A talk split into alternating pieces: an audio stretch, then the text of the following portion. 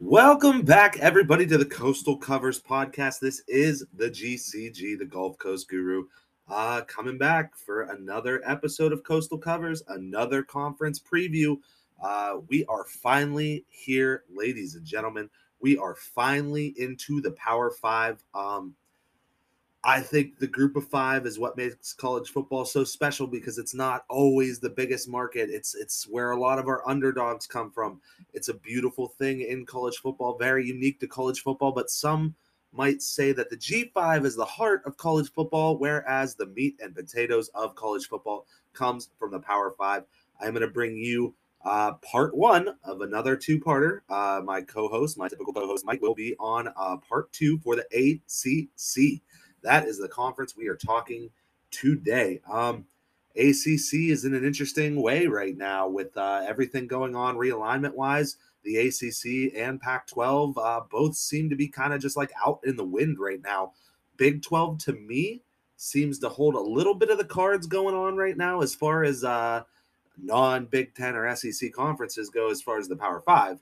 So, um, me personally, what I'd like to see is the Pac 12 join up with the Big 12 because I think that keeps a lot of the regionality of college football, which is one of my favorite aspects of the game. ACC, I guess, dispersed between the SEC and the Big 10. I, I don't really know. I don't really know where all this direction is going. Like, if if these conferences conferences just don't disappear and they don't just join up with the Big Ten or the SEC, what do they become? Do we get another level of college football altogether? Did they join up with the FCS? Are they basically group of five, which would be like what the group of eight at that point? I have no idea. I have no idea what, what's going to happen. I think the ACC and the Pac 12 really are just kind of out in the wind, especially since the Pac 12 still has a lot of the West Coast teams that, uh, you know, the two LA teams have joined up with the Big Ten now. Uh, coming here in the near future, but there's there's still a lot of West Coast influence that you would want to grab to get um, you know, eyes from that side of the country. So the SEC is probably going to want to target a couple of these programs. Um, the ACC, I, I, don't really know. You know, Clemson, I would imagine goes SEC. Um, outside of that, Florida State probably, I would imagine, goes SEC. The other teams, it's it's all up in the air. Um, UNC, Duke, maybe those teams go Big Ten. Uh, thinking basketball wise, it's very interesting. It's going to be interesting to see what happens. Um, I hate all of that that's going on with college football with the realignment. Uh, it's taken away a lot of the things. You know, Mike and I talked about it on an earlier earlier episode when the UCLA USC news broke.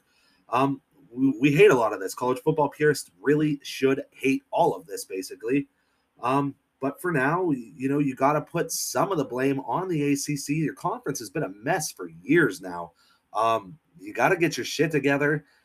Clemson has basically dominated as of late until last year. Um, and and the coastal is always a fucking shit show. You never know who the hell's going to come out of the coast, coastal. It's because none of these teams are great. They're just all kind of good or bad outside of Clemson. So um, it's a very interesting conference. There's there's a lot to like or dislike about it. I mean, at least all the games are competitive. I will say, going through these teams, um, you're going to hear a lot of quarterbacks with with pretty big names as far as uh, what they bring to the game. This conference has a lot of good quarterbacks. Now, something else I noticed: this conference has a lot of bad pass defenses. So um, I don't know if these quarterbacks are being elevated by the pass defenses sucking, or if it's vice versa, the other way around, where the pass defenses suck because these quarterbacks are just that damn good. Um, I don't know. I guess it's uh, all up to interpretation. But here's one thing that's not up to interpretation Coastal covers at the GCG, ready to roll with part one of the ACC preview. Let's get into it. Duke Blue Devils are the first team we are going to discuss here. Um, David Cutcliffe, I called for him to probably end up losing his job last year. Thought the games probably passed him by a little bit. Uh, legendary coach, quarterback guru, did a lot of good things for the program, uh, the Duke Blue Devils football program. However, it just seemed like it was time to go. And what do you know? It happened. In comes Mike Elko, former Texas A&M defensive coordinator. Did a hell of a job there. Let's see. He's got a big project on his hands from last year. Only 48% of the total production from last year's team returns. That's 125th in the country. Um, recruiting wise, this program has been towards the bottom of the ACC. Um, in 2020, they were 12th. In 2021, they were 12th in the conference. Uh, 2022 now with Elko, they're an eighth in the conference, 52 in the country. So an improvement there, uh, albeit a slight one. Transfer portal number 86 in the country. Last year, this team uh, in 2021, they went three and nine. This year, Vegas is saying the number is set at three, so the exact same total they reached uh, last year. We got five back on offense, terrible offense last year, 102nd scoring, 54th total, which is uh, somewhat respectable, I guess. But here's the terrible, terrible, terrible side of the ball. Defensively last year, which they have four returning from that unit, they were 127th out of 130 teams last year as far as scoring defense. 117th versus the rush, 129th, almost dead last against the pass, and hey, 130th out of 130 total defense last year. Not good. Well, what do we got coming back? Is it anything good? Do we, do we have a good story for this year? Uh, quarterback Gunnar Holmberg, he uh, goes ahead and he transfers out. Mataeo Durant, the running back from last year, fantastic running back, really, really good. He's in the NFL now, and leading wide receiver Jake Bobo has transferred out. So your top three offensive weapons from last year, all gone. Um, there's a quarterback battle underway between uh, two sophomore quarterbacks. Nothing crazy uh, to point out there. Running back has no identifiable star on the roster this year. Probably going to be some sort of committee. Wide receivers lacking talent, does have some experience. Uh, I'm going to be honest, the, the names weren't even important enough to write down. So, not a lot of hope there. However, O line does return four or five, adds a little depth through the portal. So, maybe that's something to be excited about. I would assume Elko being a defensive guy, he's going to try to build a run game to uh to play into ball control. So I guess we'll see. Uh, speaking of the defense, good luck, Mike Elko. The D allowed 517.9 yards per game last year. That's probably about why you were 130th in the country in total defense, huh? Um, there's experience with the front seven to work with, so that's good. Uh, you got a third team all ACE, ACC starters um, as far as projections. Defensive tackle Dwayne Carter and linebacker Shaka Heyward. So that's in the front seven. That's good. Um, but the young secondary really does not bode well uh, for this conference. Like I said, a lot of good quarterbacks in this conference. They were 129th versus the pass last year. Now they have a young secondary. Hopefully, that front seven can do something to put some pressure because uh, otherwise, these cornerbacks are going to be pretty well fucked. So, Vegas, as I said, over under is three. Over is plus 100. Under is minus 120. Um, not a lot of hope from Vegas here for the Duke Blue Devils. We're going to start off the season at home um, against the Temple Owls coming to town. We're going to go ahead and give them a tentative win there. If D'Wan Mathis is any sort of um, just 100% healthy and athletic as he should be, this could be an interesting game. I'm going to give the edge to Duke just uh, being the Power Five, being at home, and the fact that both of these teams suck. So let's go ahead and go with the uh, home team on the edge. Then they're going to go at Northwestern. Typically, uh, Cutcliffe kind of owned Patty Fitzgerald. However, um, Northwestern has a bye here before this game, uh, and, and I see them getting it done at home. Duke's just not not there, so that's a loss. Then they're going to bring North Carolina A and T to town. Uh, Duke won 45 to 17 last year. They pulled away a little bit in the second half. This game was close for a little bit. Um, just five and six in the FCS last year for A and T. Maybe they can make this a game. Maybe they can't. I don't know. I'm still going to have Duke start off two and one. Then Duke is going to take a trip to go play the Jayhawks at Kansas. Um, Duke did win this one last year. However, I think Kansas and Duke are heading in different directions right now. And I got Kansas getting the win at home. Then Virginia comes to town. Maybe a winnable game for Duke. It is homecoming. It is the second leg of a back to back road trip for, for Virginia. However, Virginia has won seven straight in this series. Um, I don't love the Virginia team. I'll get into it later, but Brennan Armstrong and his wide receivers coming back alone thinks that uh, makes me think that unless Elko can really scheme up a solid defense, uh, Duke's just a little outgunned here. So I got the loss. I got them losing at Georgia Tech. Hey, 50 50 game there. It's homecoming for Georgia Tech at home, though. Two terrible programs. I'm going to give the edge to the home team again. So I currently have them two and four coming. Uh, you got rival North Carolina coming to town. Second leg of a back to back for UNC as well. UNC is 63 and 41 all time in this series, has won three straight. One last year, 38 to 7. I think they are by far the more talented team. Uh, Mack Brown and the boys have the edge there. At Miami is the next game. I'm not going to get into it too much. I think Miami wins. Bye week, and then going at Boston College. I got another loss. Bring Virginia Tech to town. Not a huge clue of what to expect from Virginia Tech either. I will also get into that one in a minute, but um, I got the loss here for Duke. I got a loss at Pitt, and I got a loss against Wake Forest. Um, I have this team two and ten. I don't have this team winning a single game in conference. Um, the only one that that I really think is on their level is at Georgia Tech, and, and that's a road game. Possibly Virginia or Virginia Tech at home. Maybe you could squeak one of those out.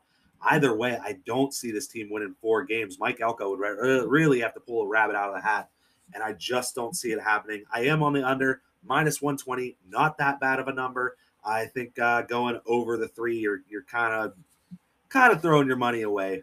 So uh, that's how I feel about Duke. Not good. Next up, the Georgia Tech Yellow Jackets. Um, three and nine last year. They beat FCS Kennesaw, they beat North Carolina, and they beat the aforementioned Duke. Um, Geoff Collins is his uh, second year in in 2020. He recruited the number 27 class in the nation, fifth in the conference, so that's good. However, 2021 it fell off. Uh, 47 in the country, 11 in the conference. 2022, uh, 54. So another little slide there. However, it did bump up in the conference rankings a little bit to ninth. We are bringing back uh, 56% of the total production from last year. That's 109th in the country, so not great. A lot of people transferring out of this uh, school, getting the hell off this shit before it sinks completely. Geoff Collins, year four, as I said, he's nine and 25. He's averaging about three wins a year. Um, really tough job for him to come into and get the transition out of the triple option for whatever reason. Georgia Tech wanted to do that.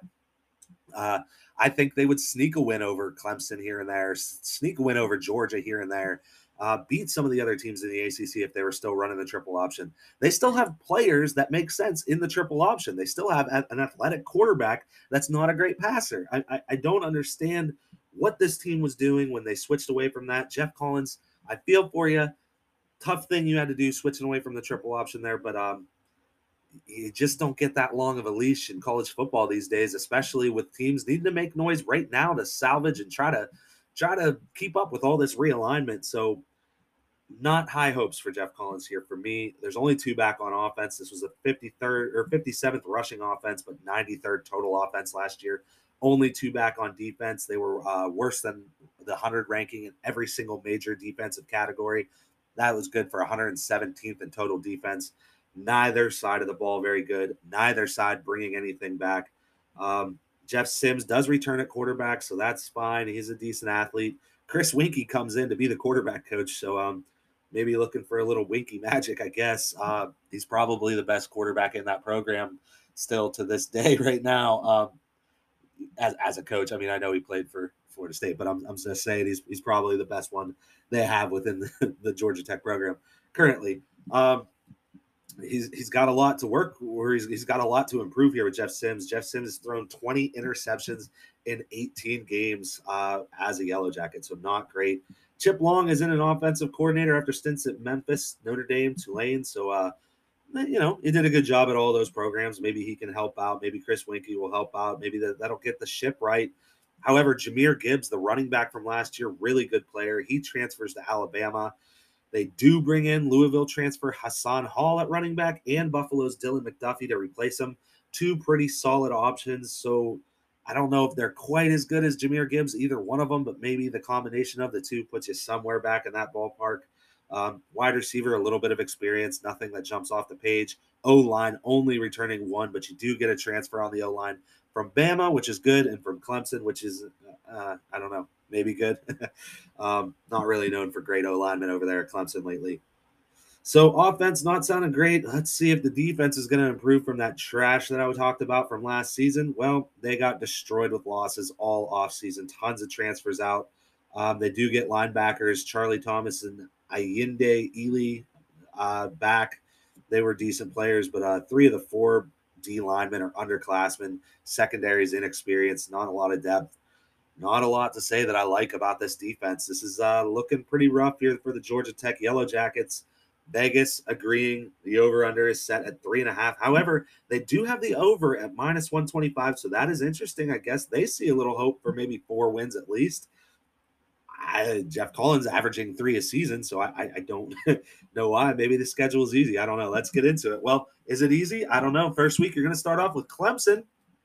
Uh, they did keep it close. This is a beautiful little rivalry they're forcing on us, right? This is a rival, Clemson and uh, Georgia Tech. Yeah, that's uh, one of their mandated rivalries, cross conference and shit. It's stupid.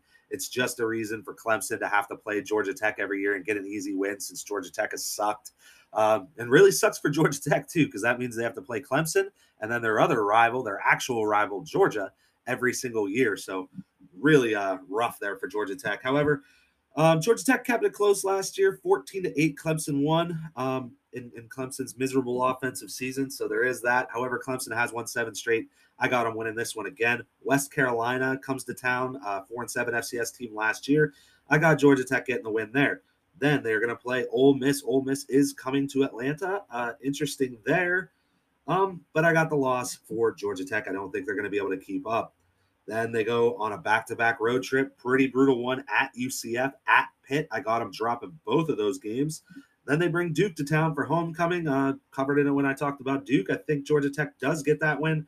So I got them starting off two and four with honestly not a lot of wiggle room there. Um, probably more likely that they're one and four than anything else uh, other than the two and four. So um, it's going to be a bye week after Duke. They're going to bring Virginia to town, second of a back-to-back road trip for Virginia, as as well as uh, when they had the second leg against Duke. So, um, interesting draw there for Virginia, being as new as they are under Tony Elliott, new head coach there after Bronco Mendenhall left. Um, interesting that they played both of like their worst opponents in conference on second legs of back to back. That makes it a little risky, I guess, but you could argue that that's good that you have weak opponents on those second legs. So interesting. I do have Virginia getting both of the games done. I had them beat Duke. I have them beat Georgia Tech again. Brennan Armstrong, all the receivers back. I'm thinking there's going to be some firepower in that offense still, um, maybe more than uh, Georgia Tech can keep up with. But I think coming out of the bye week, there is a chance for an upset that game, I guess. Another back to back road trip here. This is the second of three that Georgia Tech has on the schedule. They go at Florida State. Florida State has a bye before that game as well. Um, and then they have at Virginia Tech. Two teams that I don't think crazy much of this year Florida State and Virginia Tech. However, both on the road, back to back road trip. I have Georgia State taking two losses there. They bring Miami to town. Miami has won nine of the last 12 in this matchup. Uh, last year, only by three points, and it, has been pretty close recently um, in these games, a lot closer than the talent should be uh, playing each other, to be honest but I do have Miami getting this one done. Another loss for Georgia Tech. Then here's the third back to back road trip that I was talking about. They go at UNC, uh, which Georgia Tech did beat UNC last year, uh, 45 to 22. And they've won three of the last four against UNC. However, I think on the road, I, I can't really pick them for an upset here. And then at Georgia at the end of the season, Georgia beat them 45 to nothing last year. Not much of a great rivalry as of late. I have them losing that one as well. I have this team also going two and ten, not high on them. I don't really see them getting four more wins, to be honest. The under is plus 105, decent value there. I don't know that I'm jumping out of my chair to bet it, but um, it's not bad. So that brings us to another uh, pretty terrible team at the bottom of this conference here, the Syracuse Orange. Now, they actually are bringing back a decent amount. They got total um, 80% of their total production, returning from a year ago. That's 16th in the country. 79% of their offensive production returns. That's good for 29th. And 81% of their defensive production returns. That's good for 18th in the country. This team had a pretty good defense last year, and they got eight back. Um, 26th against the rush, 26th against the pass, one of the better pass defenses in this conference, uh, believe it or not, and the 19th total defense from last year in the country. So, um, Dino Babers uh, showing up with a little bit of defense here for this squad, trying to save his job. It's a it's a tough road there in Syracuse. Uh, they also have eight back on offense, uh, not nearly the, as dynamic as the defense was, but they um, were 16th rushing in the country as far as an offense. So that is because they had an All American running back, almost 1,500 yards, 12 touchdowns last year. Sean Tucker, the dude is a stud. Uh, Garrett Shrader's back at quarterback nothing special there. He's a mobile guy, uh, maybe extend some little plays, but he, he has to. even with four or five back on the O line, this O line has been towards the bottom of the FBS as a whole in sacks and pressure allowed for the last three years running. So um, they're going to have to rely on the run game. They're going to have to rely on Shrader's ability to move a little bit. Uh, there's nothing crazy jumping off the page at wide receiver. So, not an explosive offense by any means, but maybe with that defense, as I talked about with Elko, maybe you can play some ball control with the run game and play some good defense there. D line lost a ton from last year, so that does hurt. They just returned three scholarship players on the defensive line. That does not bode well for keeping up the defense. However, linebacker is stacked up. Michael Jones is a projected all ACC first teamer, so that's good. Secondary also looks good. Deuce Chestnut, a cornerback, uh, is projected second team all ACC. So they do have some ballers on this defense. I am a little worried about the D line, but um, it might keep them in some games. Let's see here. They went five and seven last year. They were 38th in the transfer portal, by the way, always towards the bottom of the conference in recruiting. I didn't mention those yet, but um, yeah, nothing special. I mean, the 38 in the transfer portal actually is is is pretty good um, nationally, but the recruiting is not great. It's not really a surprise they're in fucking Syracuse. Uh, so let's get into the schedule. Over under Vegas is saying five. The over is plus 115. The under is minus 135. So they're leaning to uh, four or less. Let's look here. They start off the season bringing Louisville to town. Louisville beat them 41 to 3 last year. Louisville's won seven of the last eight. I know creepy things happen at the Carrier Dome there in Syracuse. But uh, first week of the season, I think Louisville's ready for it. I'm kind of high on Louisville this year. So I am going to go with the win for the Cardinals.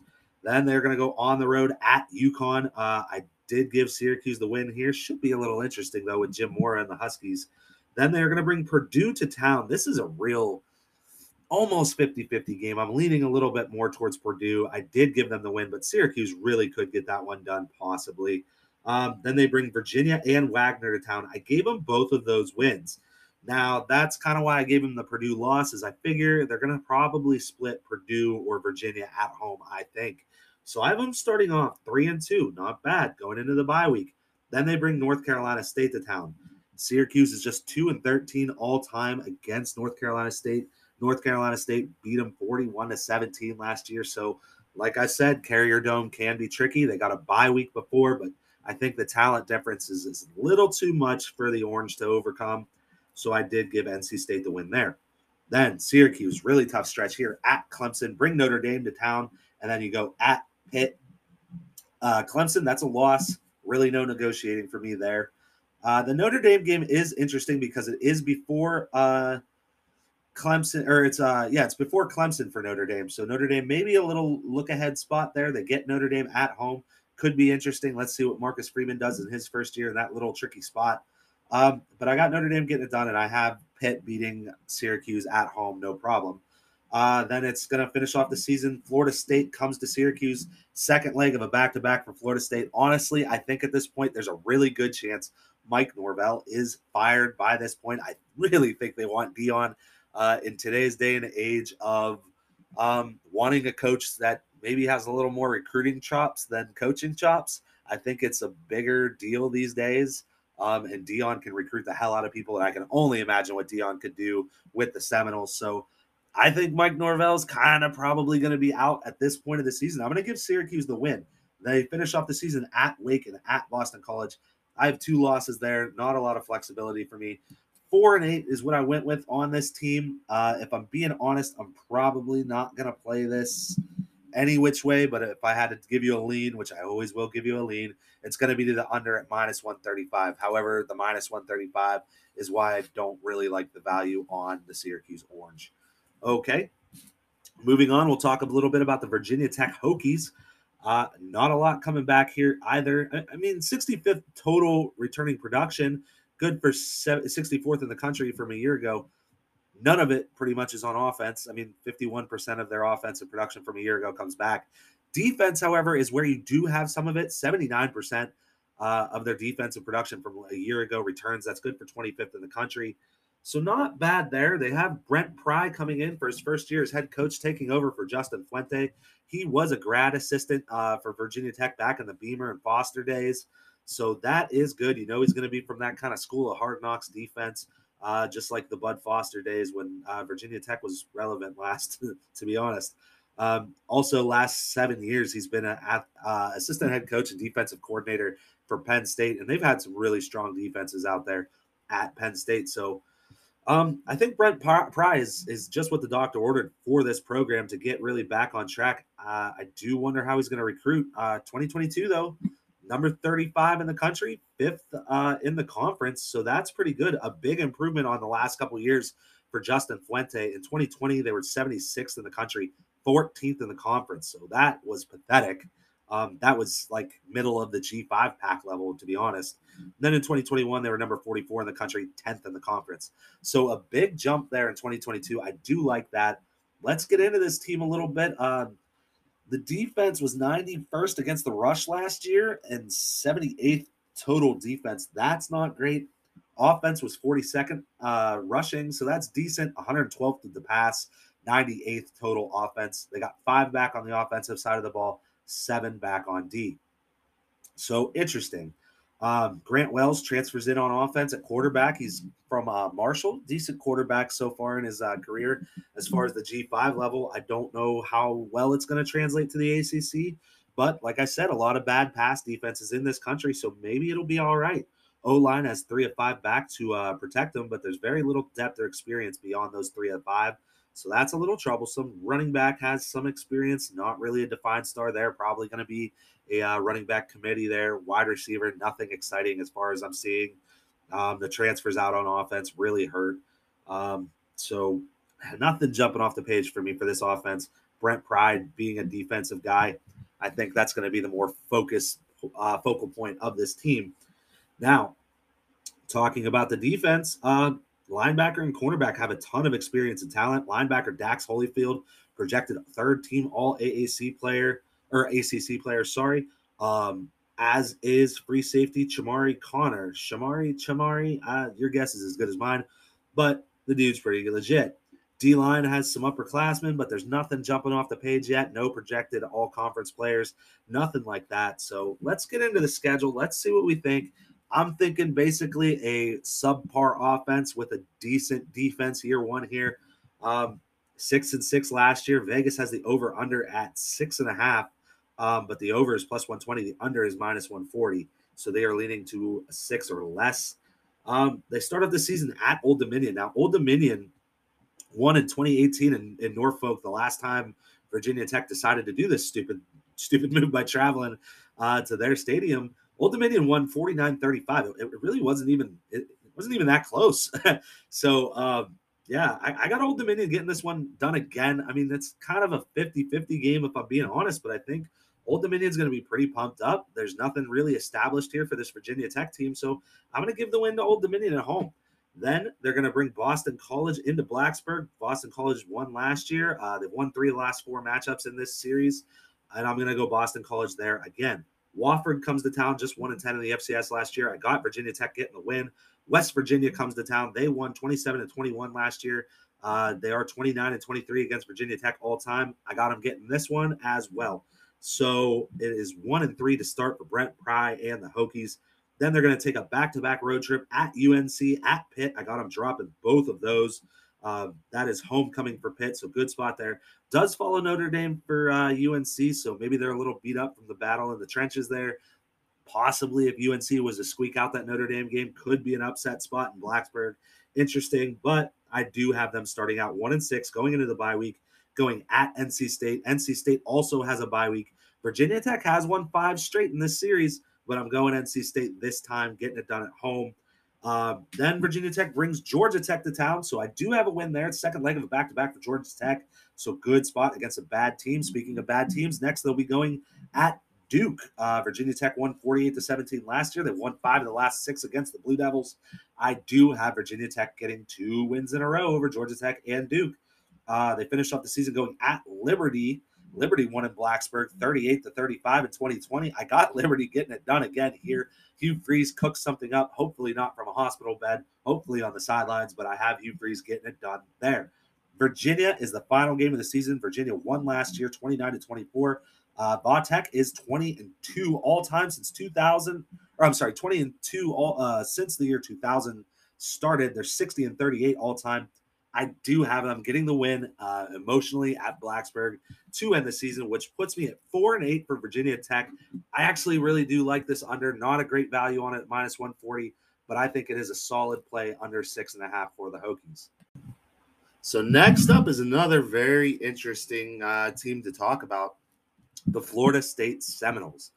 Uh, initially going into this team, I really didn't know which way I wanted to go with it. Uh, I, you know, I live in South Florida right now. Uh, I am a Notre Dame fan, honestly, but the, Brian Kelly years were kind of dark for me. I, I I'm more of a fan of college football than I am like one particular team in general. I think uh, sports betting has kind of made me that way. I root for so many different teams on a week to week basis that uh, while I love Notre Dame, the only other like true spot in my heart is hatred for Ohio State and uh, LSU. Those are like my one and two most hated teams. Ohio State being the number one by far. so, um, Florida State's a team that I've always kind of followed and always kind of like, yeah, I think they're pretty cool. Uh, I like a lot of the players that have come from there over the years. Uh, love Neon Deion, man, always have. Um, so you know, J- Jameis is is a laugh a minute. I, I love that guy. I don't know what I think about him as far as a football player, but whatever. Like his antics just crack me the fuck up. Um, but yeah, so Florida State, this is a this is a team I didn't know what to do with the first time I read over them.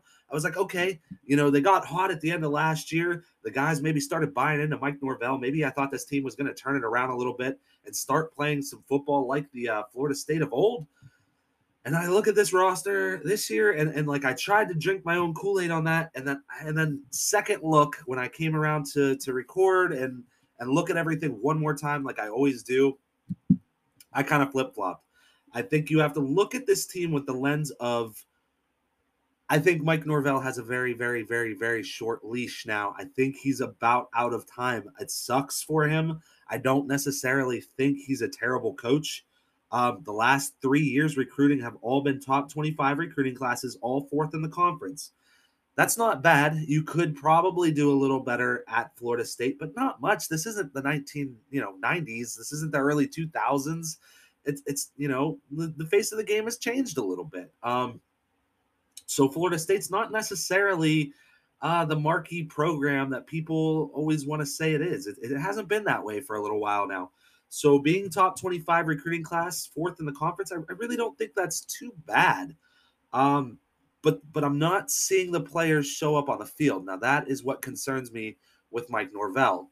Um, like I said, they bought in a little bit last year. Interesting pieces coming back. They got uh, 82% of their total production from a year ago returning. That's 11th in the country. 90% of their defensive uh, production returns.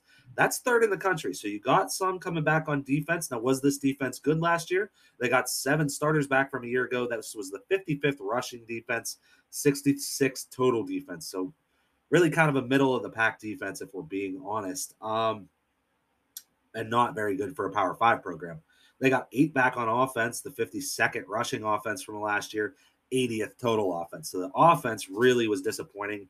I'm really, really fucking sick of Florida State not having an identifiable running back since Cam Akers. That pisses me off. I want a good Florida State running back. I want an exciting Florida State quarterback. I want a big wide receiver like a Calvin ben- or Kelvin Benjamin type. You know, I, I want those things back here. And it's been a little while since we've seen it. It's it's upsetting. Um, like I said, Norvell not doing too bad in recruiting as of late. Transfer portal number number eleven in the country. That's a good sign for this year. So so I do like that. 2021 they went five and seven. They lost to Notre Dame, Jacksonville State at home, which is atrocious. They lost at Wake. They lost to Louisville at home. They lost at Clemson. They lost to NC State at home and they lost at Florida. So they dropped home games. I mean, they lost to some okay teams, but nothing that when you think the the, the program of Florida State, you think they should be able to beat uh, the better half of those teams that they lost to. So that's troubling. Like I said, they turned it on a little bit towards the end of the year. Um, this year they bring back dual threat quarterback Jordan Travis. I, don't think he's anything phenomenal, if I'm being honest, but he's okay. Uh, wide receiver has experience, but they do tra- transfer in Mycah Pittman from Oregon. I do like that. I do really think that uh, that could be a difference maker. So that's interesting. O line brings back four or five and adds a Wisconsin transfer, uh, Kayden Lyles. Gotta love getting an O lineman from Wisconsin. That's a good sign. So four or five plus that. Running back has experience, but like I said, there's no identifiable superstar. Um, only one of the O linemen is projected over over all three all conference teams. That's that's really the only player, period, that is projected to be all conference at any level there. So, uh, like that kind of tells you everything. Nothing jumping off the page on offense. Some decent pieces, maybe an okay line. I guess we'll just have to wait and see, but I'm not excited about it. Uh, the defense, they lose Jermaine Johnson, uh, the second to the NFL. So that sucks. They do transfer in one of the top FCS prospects for this year, uh, Jared Verse, who had 14 and a half sacks in 15 games last year at the FCS level. That's a pretty good land, and probably one of the reasons that they are 11th in the country in the transfer portal this year.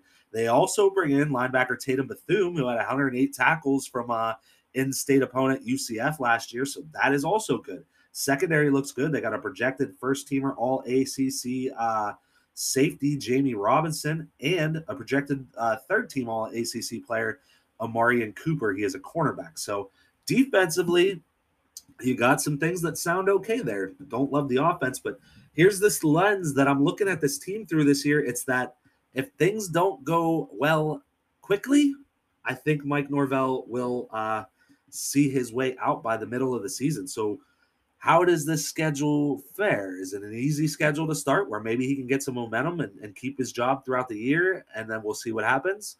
Or is it going to bury him fast? Well, they start off with Duquesne at home, seven and three FCS program last year, did beat the OU Bobcats. Um, I got them beating them. I got them beating Duquesne, so that's a win. And then they play uh, LSU at a very neutral site uh, in New Orleans, clearly very neutral. I got basically no chance they beat LSU. I got Brian Kelly getting that one done. So they are one and one and go into their first bye week. Then they go at Louisville. Louisville won this game in uh, Doak Campbell last year, 31 23. Florida State has lost four of the last times they played Louisville. For some reason, when Florida teams go up to Louisville, like Louisville just like they fucking hate Florida, I guess. There's always a battle. Even when these teams were good, it was tough to play there. So uh I got the loss for Florida State going to Louisville. So one and two. Then they play Boston College. They bring Boston College uh, down to Tallahassee. Florida State got this win last year. They've won four of the last five matchups. I think Boston College is the better team, if I'm being honest. But I gave Florida State the win. So two and two. Then they bring Wake Forest to town for homecoming. Uh, Wake Forest won by 21 last year. They've won two straight. I think Wake Forest has a little too much firepower. Um, bottom line, I think they only get one best case scenario out of Boston College and Wake. So I went they beat Boston College, lose the Wake. You could flip flop it either way. I think that's the outcome as a split. Then they go at NC State, which does follow Clemson for NC State. So that's interesting.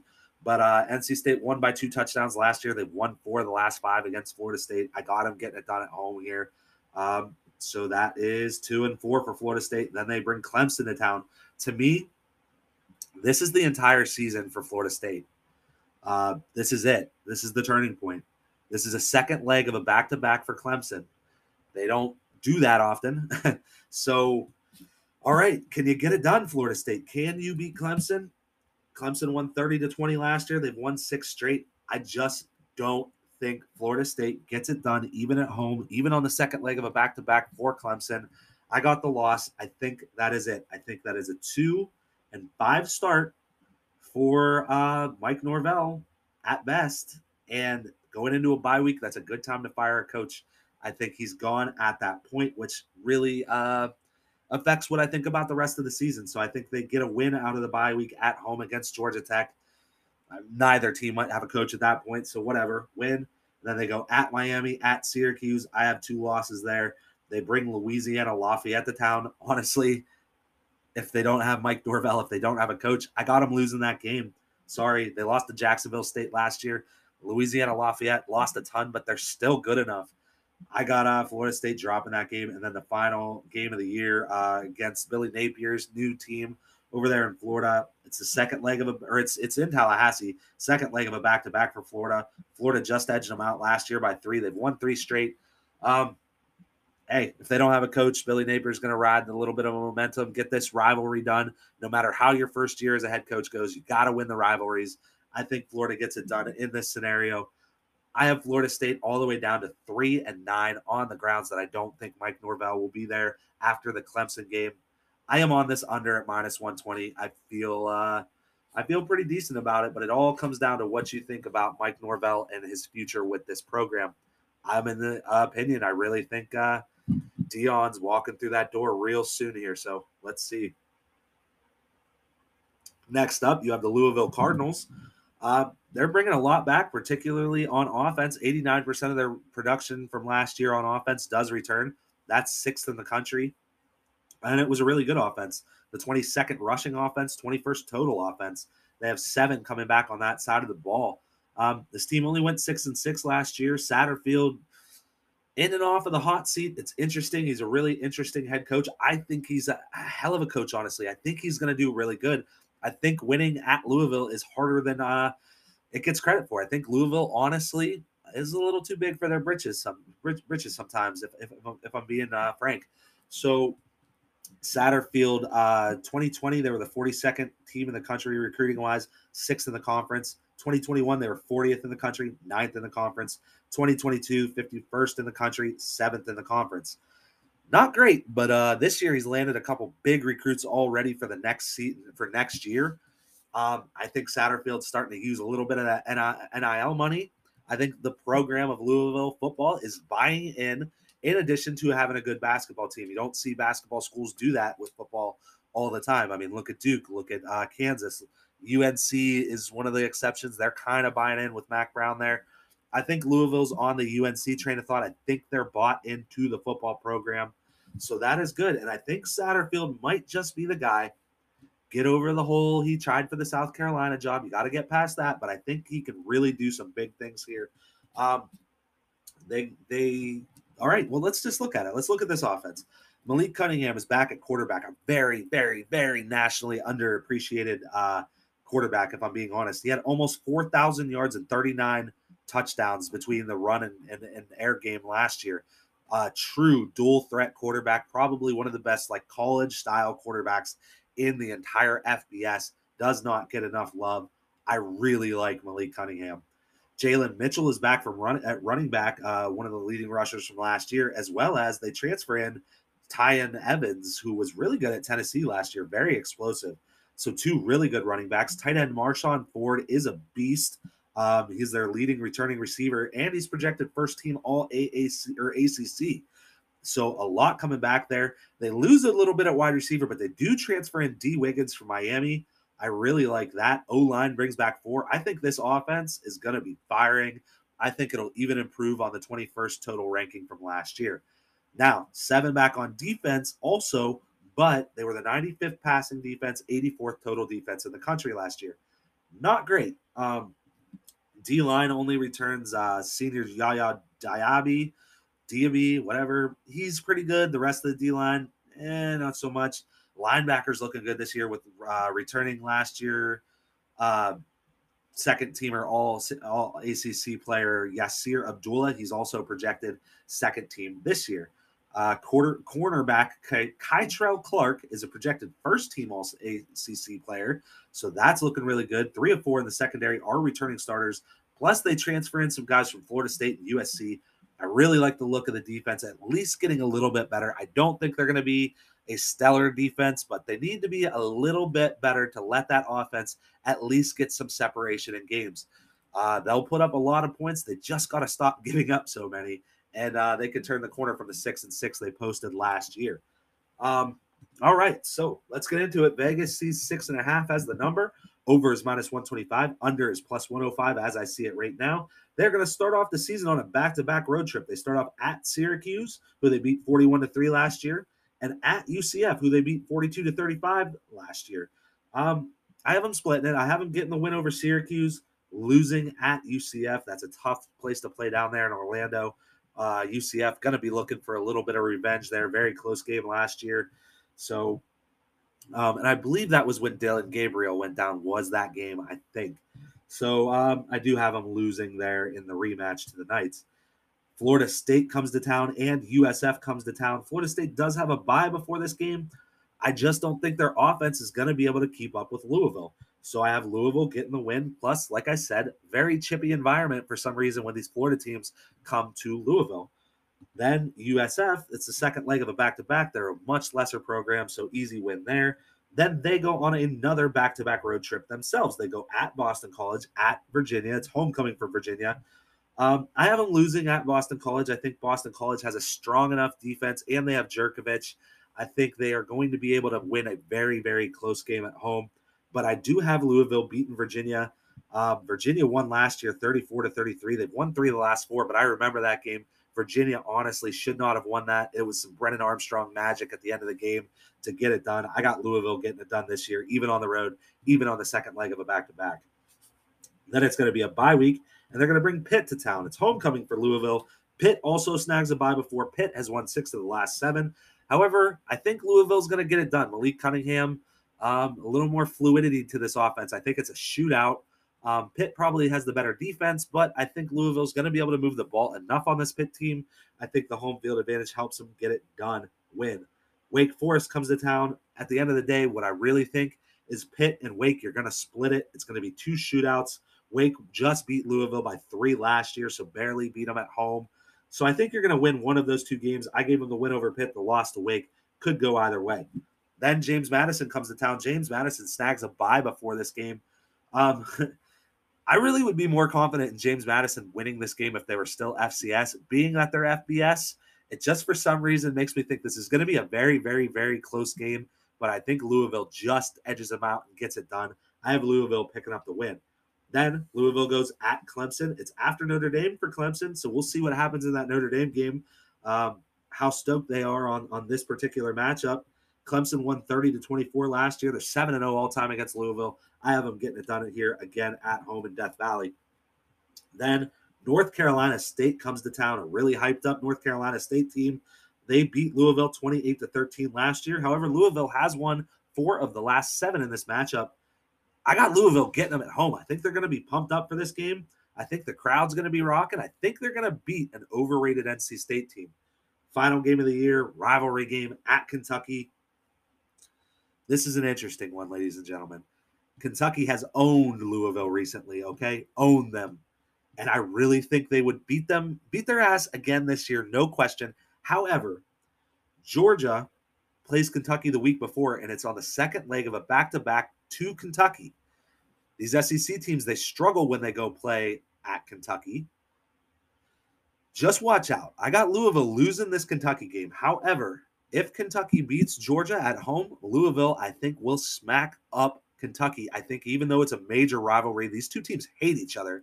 These fan bases hate each other. Um, I think Kentucky's going to be way partied out. They're going to be way hungover for this game, and I think Louisville gets them. So uh, I have them at seven and five here with even a couple games that I think they could honestly get that I gave them losses for.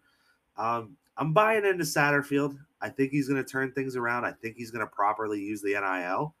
Um, and, and what it really comes down to is I think this team, the roster wise, is probably close to a six and six team. However, it's the ACC, which is a very unpredictable conference, and you have one of the best quarterbacks in the entire country. Um, one of the best college style quarterbacks since you know I, I, mean you know recent history but malik willis um, one of the best college style quarterbacks since lamar jackson like that kind of player. I think malik cunningham is right along those lines and i think that buys you a win or two extra. I got them seven and five which is over the six and a half but i think their ceiling's eight or nine. I really like this over. I wouldn't call it my favorite in the conference but it is a team i am going to be a little bullish on this year i think. That'll bring us to Boston College. Um, they returning production wise, it's it's not great. Uh, total just 60% of their production returns from a year ago. That's 89th in the country. A little bit more on defense than there is on offense, but it's nothing special on either side of the ball. This team hasn't been recruiting too great. Uh, 2020, that was uh, 61st in the country, number 11th in the conference. They've gone up every year since, uh, as far as in the conference. However, they dropped three spots from 21 to 2022 uh, nationally. So, and still middle to uh, lower end of the pack in the conference. So, nothing special recruiting wise. Transfer portal number 108 in the country. So, that's not great. Last year, this team went six and six. However, Phil Jurkovec was hurt for uh, like four games there. They, they went, or I'm sorry, six games there. So, they went two and four uh, with Jurkovec hurt, four and two with Jurkovec playing. So complete opposite scenarios there when he's in. He's he's an NFL caliber guy. Some people are saying a first round quarterback prospect. I can see it. The guy was a Notre Dame recruit. Uh, Brian Kelly never really got him involved, and Jurkovec's had some things to say about how limited a quarterback really uh, is by Brian Kelly offenses. I mean, I can remember seeing it all the way back to Everett Golson, where you know, everything's just scripted. If it's not there on the first look, you just scramble and run. And, and that's what Brian Kelly does to quarterbacks. It's nothing sexy. That's why he's never needed a great quarterback to succeed there because he, he doesn't develop them. He doesn't really do much with them. So it's a very particular quarterback to be in that system. And I can see why Jurkovec uh, didn't like it. So Jeff Hafley's back as uh, head coach for Boston College for the third year. He's 12 and 11 there. I really like that hire uh, Jeff Hafley coming from Ohio State to coach the Boston College Eagles. I think he's doing a really good job, and I think he's going to continue to improve this program. Offensively, um, they got five back from last year. They're the 106 passing offense, 103rd total offense. Again, I think a lot of that was just because of Jurkovec being out. Uh, seven back on defense, though, which was the 31st scoring defense in the country, third in the passing defense in the country. So fantastic in conference, obviously, in a conference that has a lot of great quarterbacks. Uh, they held up really well against it, and um, they got one of the best pass defenses in this conference in general 28th total defense from a year ago. So, really good unit there for the Boston College Eagles. Um, it's good that they uh, do have more production coming back on the defensive side of the ball. Like I said, seven starters. Um, quarterback is going to still be Phil Jurkovec, so he is back. He does have his leading wide receiver from a year ago, Zay Flowers. That guy is also an NFL talent. And then they have a thousand yard running back, Pat Garwo the third. He's coming back. So a lot, a lot coming back on offense as far as like star names. However, the O line only returns one, and basically the rest of the rest of the offense, all the guys that uh, the names aren't jumping off the page, they're all pretty much unproven. So, a couple question marks there. I like the main pieces, but really got to see how the rest falls in around them before uh, we know too much about that offense. Three of five uh, defensive backs from the third ranked pass defense last year return, including first team uh, projected all AAC or ACC player Nickelback Josh DeBerry and projected third teamer strong safety Jaiden Woodbey. So that is a good sign for that defense to be, uh, continue being really good against the pass, which is super important in this conference this year. Linebackers and D line aren't looking too great this year, though. They ranked 92nd in rushing defense last year. Uh, they were 96th in the country in sacks per game. So they really got to figure out how to pressure the quarterback a little bit more and how to get more physical in the trenches and stop the run. That would make them a complete defense, raise that total from uh, 28th even up into probably the top 20 ranking in the country, possibly even in the top 15. Uh, all right, so let's get into it. Vegas thinks this team, the over under is set at six and a half. Over is plus 120, under is minus 140. They're going to start off the season by bringing Rutgers to town. Boston College is 20 and 6 all time, 5 and 0 in the 2000s. Um, and they beat them most recently in 2019, 30 to 16. I got them getting this one done. I, I have them beating uh, Greg Schiano and Rutgers at home. Then they go on the road. They play Virginia Tech. I think they're way above what Virginia Tech is right now. I got them getting uh, what's probably going to be like a 21 to 17 win there. Then they're going to bring six and five FCS Maine to town. I have another win, so three and zero oh for me for Boston College. They go at Florida State. They are five and 14 all time against Florida State. One and 11 in the last 12 matchups. Um, I'm sorry, only one win in the last 11 matchups and Florida State won last year, 26 to 23. I think Boston College is the better team. Um, however, it's on the road, and uh, I think Florida State's still playing a little bit tough at that point. So I'll give the win to Florida State here to be conservative. Louisville comes to town. After that, I have Boston College getting the win. Um, then Clemson comes to town. It's homecoming for Boston College, which is unfortunate. Uh, Clemson has won 11 straight, including 19 to 13 last year over Boston College. I'm going to give Clemson the edge here, even being on the road. So I have Boston College starting off four and two, heading into the bye week, and then after the bye week, they go on a back-to-back road trip. They go at Wake Forest. Wake has a bye before this game as well. Wake won last year, 41 to 10. They've won three of the last four matchups between the Eagles and themselves. So I got Wake getting it done again here. And then they go and play Jim Mora and the Huskies uh, in Connecticut. UConn has a bye before. It's homecoming for UConn. Boston College is 12 and 0 all time against UConn, 6 0 in the 2000s. Just watch out. I think this could be an interesting game. I think it could be a little closer than people are expecting, but I do have Boston College getting the win. Um, then Duke comes to town. Duke has a bye before. I don't care. I'm giving Boston College the win over Duke anyway. They take another back to back road trip at NC State, at Notre Dame. I have them taking both of those as L's. Um, However, it is before the USC game for Notre Dame, so potential look ahead spot. Notre Dame 8 0 since 2009 against Boston College, however, so I do have them getting it done. And then they finish off the year with a game at home against Syracuse. It's a second leg of a back to back for Syracuse. Q's did win last year 21 to 6. They were 33 and 22 all time against Boston College, but Boston College has at least won three of the last five. I have them getting it done here. That puts me at 7 and 5 for BC. I do have the over, um, and I do like this team enough that I would say that the over plus 120 is a pretty good value for this roster. Uh, you got a quarterback like Jurkovec in there. You do have a good pass defense in a conference where that is really, really important. So uh, I kind of like Boston College here for this season, and I like the over at plus 120.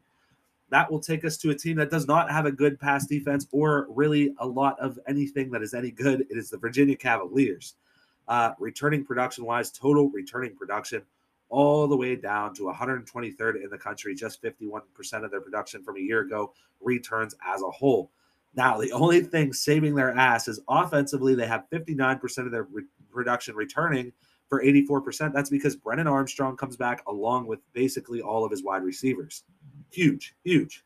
Um, that's going to be what keeps this team in games. Uh, conference wise, their recruiting numbers middle of the pack uh, to end of the pack, basically. Only one decent year under Bronco Mendenhall. That was in 2021, where they were number 33rd in the country, uh, sixth in the conference. So just a little above middle of the pack. Transfer portal this year, number 47 in the country. It's Tony Elliott's first year as head coach. He's been uh, the running back offensive coordinator, assistant head coach for Clemson since 2011, all the way up to 2021 last year. So long time in uh, Clemson in conference uh, as well. So interesting. Four starters back on offense, but they are like the four best from the offense last year. This was the 21st scoring offense, only 105th rushing offense last year, but second passing offense, third total offense. Five back on defense, 123rd against the rush, 121st overall. So awful defense. Um, Brennan Armstrong is back, as I said, 4,500 yards last year almost uh, and 31 TDs. He also had 251 yards and nine TDs on the ground. Very nice there. Wide receiver returns a ton, as I alluded to. Dontayvion Wicks is back. Keon or Keytaon Thompson, who's a really explosive player. I, I, watched him a lot last year. I like him. And Billy Kemp the fourth, all back. And also uh, star receiver from 2020 that was hurt all of last year. Wide receiver Lavel Davis Jr. He's six foot seven. He is back after missing entire year last year. So wide receivers are stacked up for Brennan Armstrong. He should have another monster season. But the only thing you got to worry about is they have nothing back on the O line at all. No returning starters. This team was rated through the transfer portal as far as the O line. Major, major concern here. Nothing identifiable really back at running back either. I think Tony Elliott will kind of make a rushing game be a priority. That is his forte. So I really think he's going to He's gonna try to figure that thing out. I just don't think it's gonna be this year. I honestly think their strongest runner this year is also gonna be Brennan Armstrong. um, scattered starters back from a horrible defense last year. Only really good thing I could say is linebacker Nick Jackson had 117 tackles. He's projected second team all ACC. So I guess that's fine. Um, the defense is going to suck. Everything on this team is going to suck except for the passing game, if we're being frank. Now, Vegas sets the over under at seven and a half seems like a pretty big uh, number for a team with a lot of new shit and, all the negative things I just said. Over is plus 120, under is minus 140. So even Vegas being like, well, maybe we set that a little too high, huh? Uh, but let's get into the schedule. I think I know why the number is where it is. They start off the season against FCS Richmond. They were six and five last year. Richmond also is the team that beat Bronco Mendenhall in his very first game at Virginia. They started off his uh, tenure there with a loss at home against an FCS program in state. So that sucked. but um, I don't think Tony Elliott's going to go the same route. I think he gets it done. They beat Richmond game one.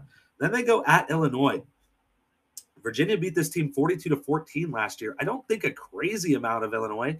I think Bielema is going to get that team turned around uh, quicker than expected, but I don't think they're going to be like a dominant team this year or anything. They got their ass beat. They got their shit pushed in last year by Virginia. However, here's the thing. Here's what we know about a Bielema team.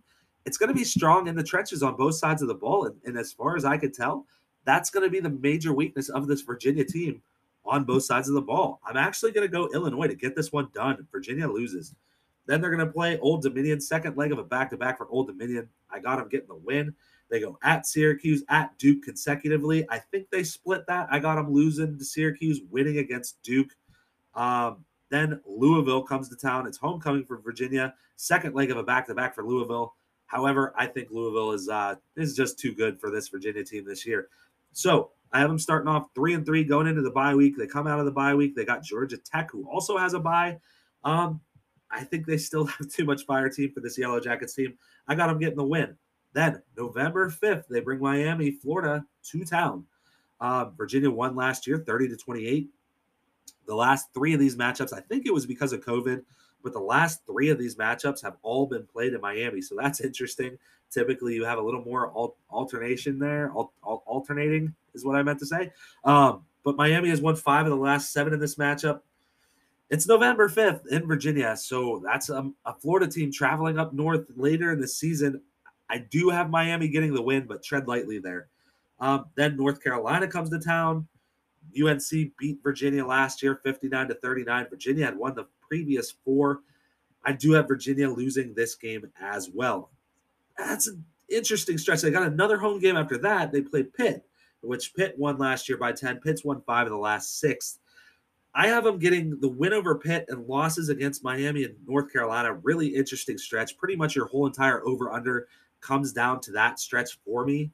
Um, they're going to bring Coastal Carolina to town after that. I got them getting that win, and I have them losing on the road against rival Virginia Tech in Blacks, Blacksburg. So um, I have this team six and six. That's really around what I think they'll be.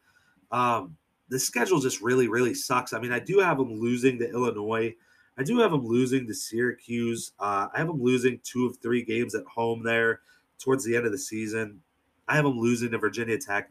Like this team, there really is paths to get over the seven and a half. I know that number seems high, but uh, the schedule sucks. So uh, I actually lean towards the over as the play. I'm not going to bet this one, but even though I have them six and six, I lead towards the over at the plus 120 because there is a definite path to get there with how terrible that schedule is. Next up, let's talk a little bit about the UNC Tar Heels uh, North Carolina with Mack Brown there. They're bringing back a lot on the defensive side of the ball. 78% of their returning production a year ago from a year ago is uh, 26 in the country. That's uh, 26 best. Not bad. Not a lot coming back on offense. Under 50% of the total offensive production. Obviously, Howell leaving that hurts. Um, multiple pieces going out the door. Uh, recruiting wise, this team's been in the top three for the last three years. Very good for Mack Brown and his tenure there in North Carolina.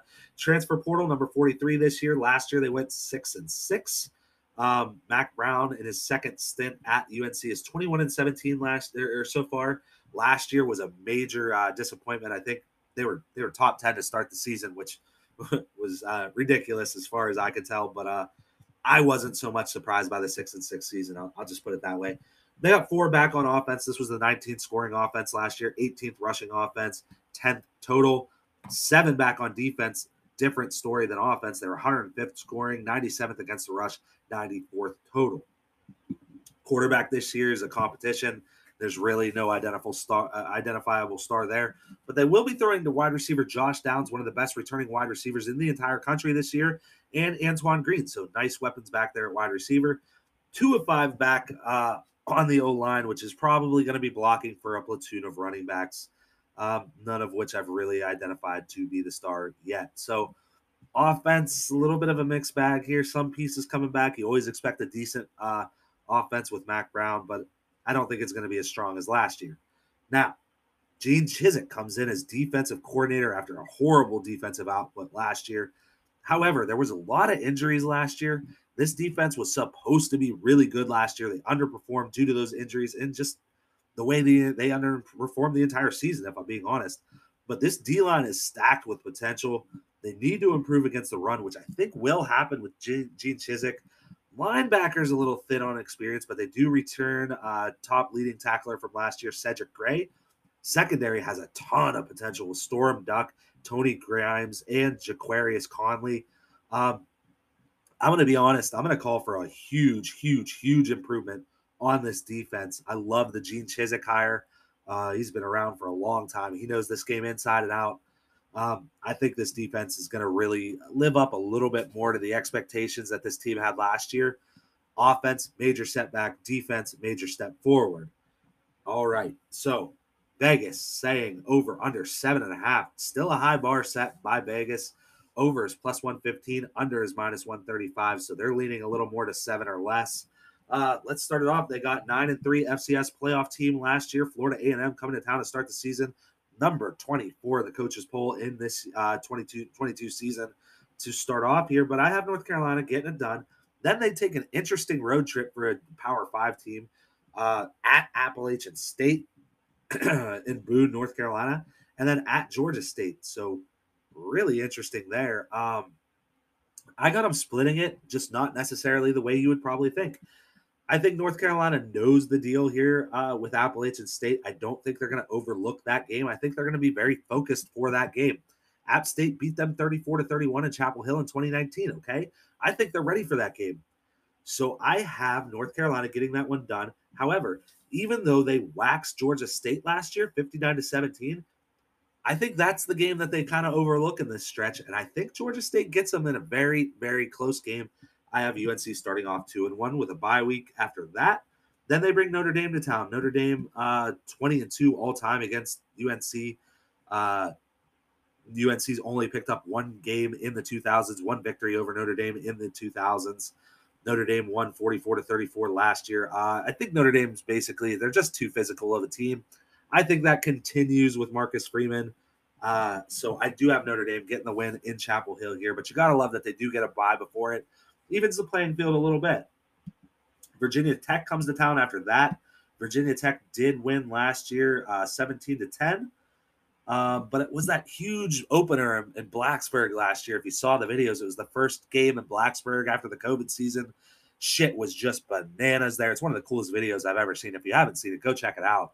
Uh, first game back in Blacksburg after the COVID season, like brings a little tear to your eye. UNC's only beaten Virginia Tech in one of the last five matchups, but I do have them beating them here at home in Chapel Hill. Then they take another back to back road trip at Miami, Florida, at Duke. I have them losing at Miami, beating Duke. Um, also, Miami's kind of uh, been been owned by UNC the last three years straight. Mack Browns beat Miami, so watch out for that one. That could be two straight wins, but being two straight road games, I do have UNC losing on the road to Miami. Bye week after that back to back stretch, they bring Pitt to town. It's homecoming for UNC, second leg of a back to back for Pitt. Pitt did beat them in overtime last year at home, 30 to 23. Um, they've won two straight, but they lost the previous six. I have Mack Brown getting it done here, beating Pitt. I have UNC winning at West Virginia, uh, and then losing another second leg of a back to back road trip to Wake Forest. So UNC does have three back to back road trips this year. That sucks. I have them losing the second leg of this one to Wake Forest. Um, then they finish off the season bringing Georgia Tech to town and North Carolina State. Second leg of a back to back for NC State. I have them getting both wins. So I have this team going eight and four. I actually really like this play. I think North Carolina uh, overrated last year. I think they're going to play more to what what uh, people aren't expecting this year. I, th- I think they're going to perform well. I think they're going to get over the seven and a half. I, I really like them at eight or nine this year. I like the over at plus 115. I'll probably will be playing that this year if I'm being honest. Next up, let's talk about the Pitt Panthers. Um, all right, 74% of their returning production total as a group is coming back. That's good for 32nd in the country. Most of it is actually defensive. Um, although it is it is close to a 50-50 split between the two, but it is 75% on defense, coming back for 35th in the country. Um, they got eight back on offense, though. Interestingly, it's just you know when you lose somebody like Kenny Pickett, that counts for a little more production. So eight back on offense, seven back on defense for this team. They were a really good offense last year. Uh, not so much on the ground, which is interesting though. The Pitt, you always think they have a good running back, so not been the case really recently. I mean, you had Mark Whipple there. There's uh, Mark Whipple is out now, and there's been a little bit of fireworks between him and Narduzzi since Mark Whipple left. Um, so that's interesting. But Mark Whipple, not known for running the ball, known for passing. This team did have the third scoring offense, eighth passing offense, eighth total offense last year. Defense, they were sixth against the run, 115th against the pass. Not great there, but still good for 29th total in the uh, total defense in the country. Uh, Narduzzi, this is his eighth year as head coach. He's 53 and 37. I think uh, last year kind of saved him. I think he was getting close, close to being on a hot seat, but um, last year saved him a little bit. You know, I mean, he went 10 and 2, but they still did the very pit thing and lost to Western Michigan, which was ridiculous. Uh, recruiting wise, uh, really fell off last year, this year, surprisingly. 2022, number 76 in the country. That's somewhere in the middle of like G5 territory. 14th in the conference. So uh, last year they were 29th in the country, fifth in the conference. They went all the way down to 76 and 14. That's pretty crazy after having a 10 and 2 season. So really interesting. Um, I wonder how much of that Mark Whipple had to do with, or or or, or what. But um, anyway, Whipple gone, but in comes Frank Cignetti Jr., a longtime NFL college offensive coordinator slash quarterbacks coach. Uh, his last job in college was was was last year, uh, Boston College. He was uh, offensive coordinator from 2020 to 2021. Kedon Slovis transfers in to fill in for Kenny Pickett at quarterback. He's from USC, so a big transfer there. But it was basically a trade for Kedon Slovis for Jordan Addison, who bailed to USC. Uh, Addison, a stud, stud wide receiver, leaving the program really hurts. But they do have some uh, returning production still at wide receiver, and they bring in Akron transfer freshman All American Konata Mumpfield, which really uh, a, a, big pickup when you're talking. This kid was a freshman All American from Akron. That's huge. Five back on the O line, and uh, Cignetti, even though he's a quarterback coach, uh, traditionally throughout his history, he, he runs the ball a lot as an offensive coordinator. So I do expect a lot more rushing out of this offense under Cignetti than had been under uh, under Whipple. I almost said nipple. Whipple. Um, six all ACC players return on their defense. Uh, all conference players on the D line, linebacker, or I'm sorry, two all conference players projected on the D line. Um, linebacker and leading tackler, all ACC uh, projected player SirVocea, SirVocea Dennis returns. I don't know how to say that, but whatever. If you know, good for you. Uh, secondary loaded with all ACC honorable uh, mention, free safety Eric Hallett II, and projected second teamer uh, this year, strong safety Brandon Hill. So a lot coming back on defense that you have to really like. Uh, let's see what we think about this team as far as season long 2021. As I said, they went 10 and 2. This year, their projected over under is minus or is eight and a half. Over is minus 125. Under is plus 105. They're going to start off the season. The backyard brawl is back, baby. West Virginia comes to Pitt to play at stupid Heinz Field or whatever the fuck they're calling it now. They changed the name. It's it's Heinz Field. The catch up is in the background. Like don't don't don't be ridiculous. However, um, I I I hate that Pitt plays at an NFL stadium anyway. I hate when college teams play at an NFL stadium. It really ruins home field advantage. Only thing that helps out Pitt is Heinz or whatever you want to call it uh, still has the long grass as opposed to turf. It really slows down teams like you saw Clemson go there and lose last year. Hyper athletic teams have trouble going there and keeping up with their fast paced style of play. Okay, so the backyard brawl, back to that. Pitt is 61 and 40 all time in the backyard brawl, but they did lose three straight the last three times these games were played from 09 to 2011. I do have Pitt getting this one done. First game of the season at home. I think it's it's way too big of a deal for Pitt to drop this game. I'm going to have them get the win over West Virginia. Next up, Tennessee comes to town. Uh, Pitt beat them last year, 41 to 34. Here's the thing: I gave Pitt a loss here. It could be a win. It just really seems like two games that Pitt would split. So I gave Tennessee the win here. They could start off 2 0. Take it or leave it. All right, next up at Western Michigan. As I said, Western Michigan beat this team last year 44 to 41. Um, really ridiculous loss for Pitt to have. They're going to beat the hell out of Western Michigan this year, though. They're two and one. Then they play seven and four FCS team from a year ago. Rhode Island, they are projected to uh, be ranked 14 in the FCS this year. I still got Pitt getting it done. Then they bring Georgia Tech and Virginia Tech to town. Both teams have that's the second leg of a back to back road trip for them. I have Pitt winning both. So I have Pitt starting off five and one with a pretty good chance of it being six and zero. Oh, if I'm being honest, I, I mean, if all the dominoes fell the way that they should, this team would be six and zero oh going into the bye week. Coming out of the bye week, they're going to go on a back to back road trip at Louisville, at North Carolina. Both of those teams have byes before Pitt. Both of those teams, it is their homecoming game against Pitt. I do have Pitt losing both of those games. So I am to now five and three. Then they bring Syracuse to town. I have Pitt getting the win there. They go at Virginia. I do have Pitt losing that. However, that's a real 50 50 game, maybe even more so on the side of Pitt. Just seems like a game Pitt would lose for some stupid reason. Then they bring Duke to town. Easy win for me there. And then they go at Miami of Florida. Miami did win last year 38 to 34. Pitt is just 2 and 12 since the year 2000 against Miami. I have Miami getting it done. That puts me at Pitt at seven and five. However, I am leaning over on this team at minus 125. Like I said, I gave them a loss in those first six games. I really think they could start off 6 and 0. They could split Louisville in North and North Carolina, even though those two games are really favorable for those teams. They could beat Virginia.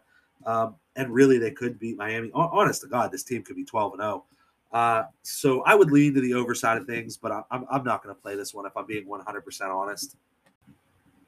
Pitt is just like way too much of an unpredictable wild card team that could lose any stupid game to really feel uh feel yourself on a on a prediction there. Shout out to XFL Jim though, um, who did call for Pitt to win the ACC mm-hmm. last year, and I think he even predicted like 10 and 0 or 10 and 2 or 11 and 1, something like that. So shout out XFL Jim, really good prediction. All right, so moving on to Wake Forest, the Demon Deacons, 10 and 2 last year lost two road games at UNC, at Clemson. They bring back uh, 70 71% of their total uh, production from a year ago. That's 47th in the country. 79% of their offense from last year, uh, production wise, comes back. That's 30th in the country. And that's good because that's what this team does well. They have nine back on offense, which was the fourth scoring offense in the country last year, 12th passing offense, 11th total. Um, and they had a you know middle of the pack run game as well. Defensively, however, they bring six, but it was the 111th rush defense and 91st total defense a year ago. This team's built for shootouts. They don't play great defense. So it's hard to get like super behind them, but their offense can hang in there with anybody in the country. Talent wise, uh, this team's traditionally towards the back of the pack, uh, recruiting ACC as, as far as those ranking goes. Um, and, and really kind of meandering in like uh, like upper level to to even like lower, lower, uh, like middle of the pack G5, I guess is what I'm trying to say. Um, like Boise recruits better than this team, basically, is what I'm getting at. Um, so Dave Clawson, who's back for year nine as head coach, 51 and 48 all time. What I'm saying is, is he does a fuck of a job coaching these players up, considering that they're not as talented as the rest of the teams in the conference as far as on paper. Um, this team, you got Sam Hartman back at quarterback, 4,200 yards and 39 TDs last year. That's amazing. Uh, wide receiver Jaquarii Roberson is gone, but six foot five AT Perry, who had almost 1,300 yards and 15 TDs. He is back as long as well as uh, two other wide receivers and uh, Donavon Greene, who was in, injured last year. He was a stud the year before. O line returns five starters. Running back's going to be a committee. They did lose Christian Beal Smith, who I really liked. Uh, Dave Clawson doing it with the running backs here lately. Kenneth Walker, who obviously blew it up for uh, Michigan State last year, amazing running back last year for them. Uh, he was with Dave Clawson before he transferred out, and then Christian Beal Smith was really good too. So maybe we'll find a uh, another identifiable star there on the, uh, as, as, running back. But as of now, uh, there's nobody. It kind of looks like a committee situation. Brad Lambert comes up to coach this D now. He is going to be the defensive coordinator um, and improve their shit house of a defense. Um, he was co D coordinator last year for Purdue, who really came up a little bit last year, and their defense was pretty decent. For this Wake Forest team, the secondary and the linebackers are kind of a mess. However, the D line does have some potential. Uh, defensive end Rondell Bothroyd is a projected All ACC second teamer. Um, and you do have cornerback Caelen Carson, who is a projected third team All ACC uh, player. So there's some pieces there. I would focus on the defensive line, try to get after the quarterback, and maybe force a couple turnovers. Um, I don't think you have too much room to improve with the with the roster that they have, to be honest. But I do like the Lambert hire, and I think it is going to make the defense a little bit better if I'm being uh, truthful. So 10 and 2 last year. Vegas says eight and a half this year. Overs plus 110, under minus 130. Um, let's get into it. Six and five FCS program last year. Virginia Military Institute, VMI.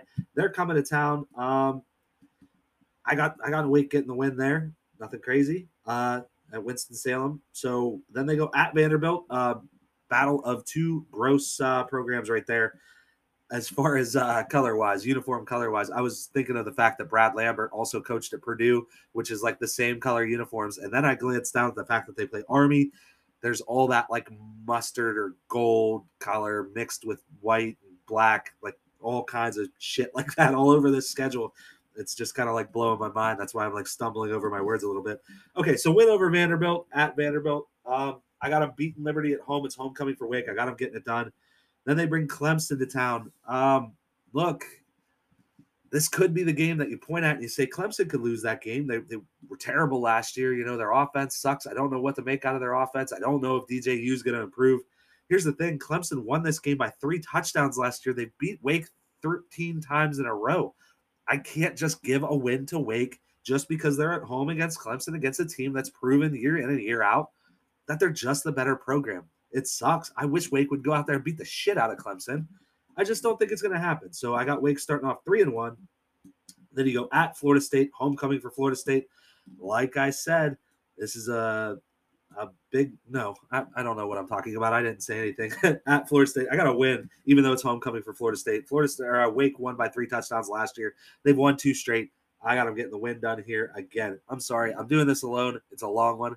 It's kind of hard to keep all my thoughts completely fluid. So bear with me if I stumble a little bit here and there. Then they're going to bring Army to town. Wake did beat Army last year, 70 to 56. They are six and one against Army so far in the 2000s. So not too much struggle against the triple option, it seems. Therefore, I am going to give them a win over Army.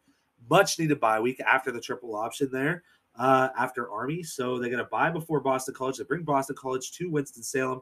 Boston College has a bye before as well. However, Wake won 41 to 10 last year. They've won three of the last four matchups. I'm giving the win to Wake.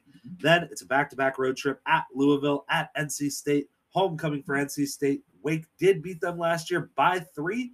However, NC State has won four of the last five. I got Wake beating Louisville uh, on the road, but then losing on the second leg of the back to back to NC State.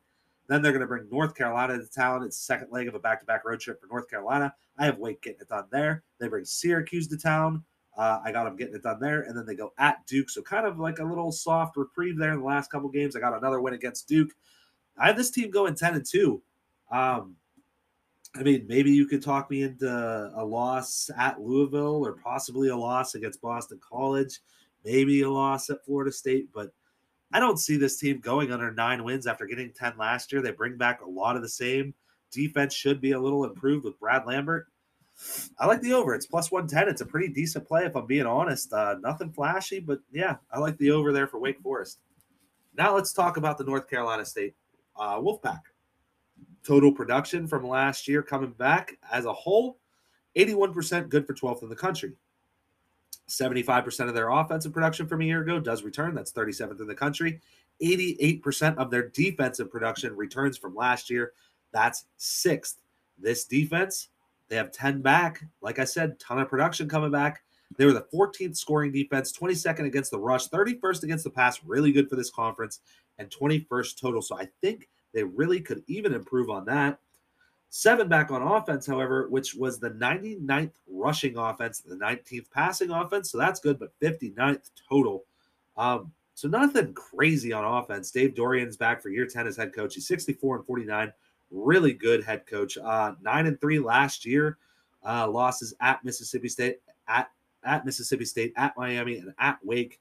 Um, a shout out to Dave Doeren because he's been in the middle to end of the pack the last three years in recruiting. Seventh in the ACC, seventh in the ACC in 2021, seventh in 2020, uh, and 10th in 2022. So nothing crazy there. Uh, but he's doing big things with with not a lot of talent. However, there is like a national spotlight on this team this year, and I do not trust North Carolina State when people think they're going to be awesome. Usually, that means uh, they're gonna be like seven or eight wins. uh, Vegas is saying over under is eight and a half this year. Over is minus one forty five. That's a high price to pay. Under is plus one twenty five. Let's see. Devin Leary coming back a quarterback had 3,400 yards, 35 touchdowns, only five interceptions last year. So that's really good.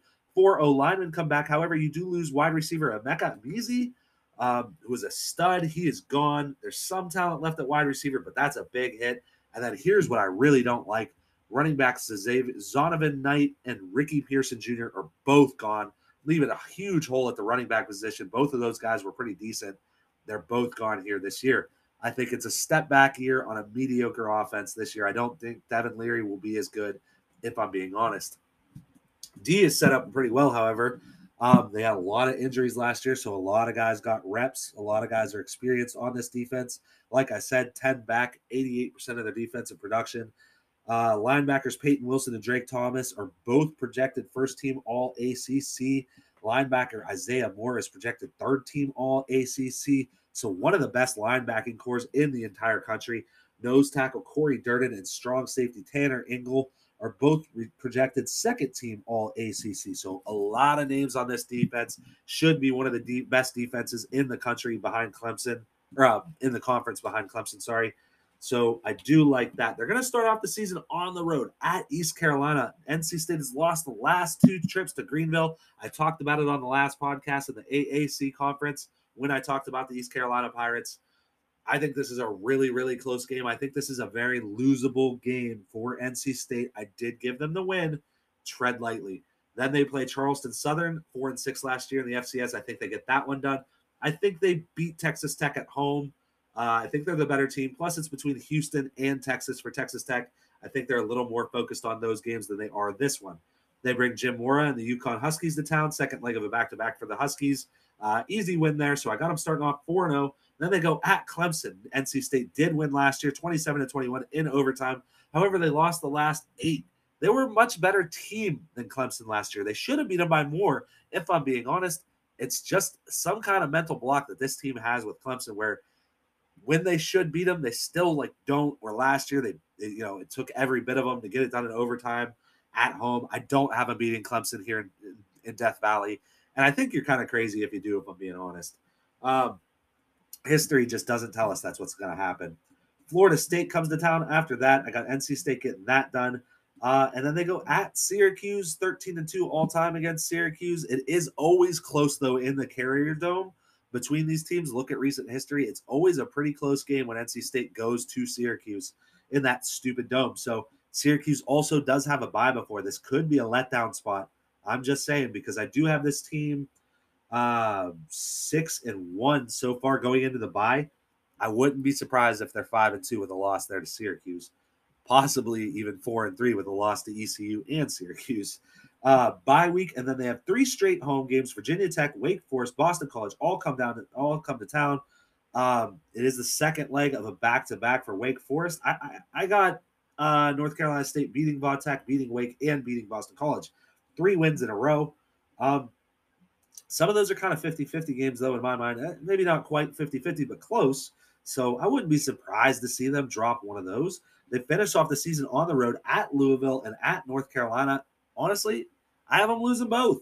So that puts me at nine and three for this team, which would be just slightly on the over. However, the under at plus 125 with all the hype this North Carolina State team's getting, I am actually on the under for this play. I like the plus 125. I don't know if it's one I'm going to bet yet or not. I don't know if I'm that stoked on it. However, I like the contrarian play of it. I think everybody's hyped for NC State. I think they might be the team that's a little bit overrated right now.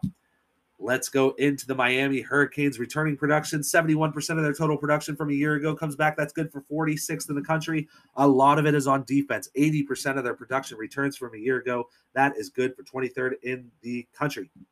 Uh, recruiting wise, top three, all three, all of the last three years. Uh, Cristobal this year got him number 16 in the country, third in the conference, 12th in the transfer portal this year. So Cristobal rating that thing a little bit, not surprising to me. He seems like just the type of guy to do that. 2021, this team went seven and five. However, they did win five of their last six after they identified uh, quarterback Travis Van Dyke as as the star when D'Eriq King went down. Uh, Van Dyke was was young; he had to get going, and he really did get it going towards the end of the season last year. Um, Cristobal, as I said, is in for his first year as head coach. He's 62 and 60 in his career. Just got off of a really good stint over at Oregon. Um, I'm not crazy about the guy as far as head coach, but he is a fuck of a recruiter, really good recruiter. So he's going to start bringing, uh, I think, consistent top 10 and above talent classes into this program. If I'm being honest, seven of the offensive play offensive starters from a year ago returned. This was the 23rd scoring offense, 97th rushing offense. Don't love that. Just like Florida State, I miss when Miami had great running backs. It was the 10th passing offense and the 19th total offense a year ago. Five back on defense. This was the 44th rushing defense, 102nd passing defense.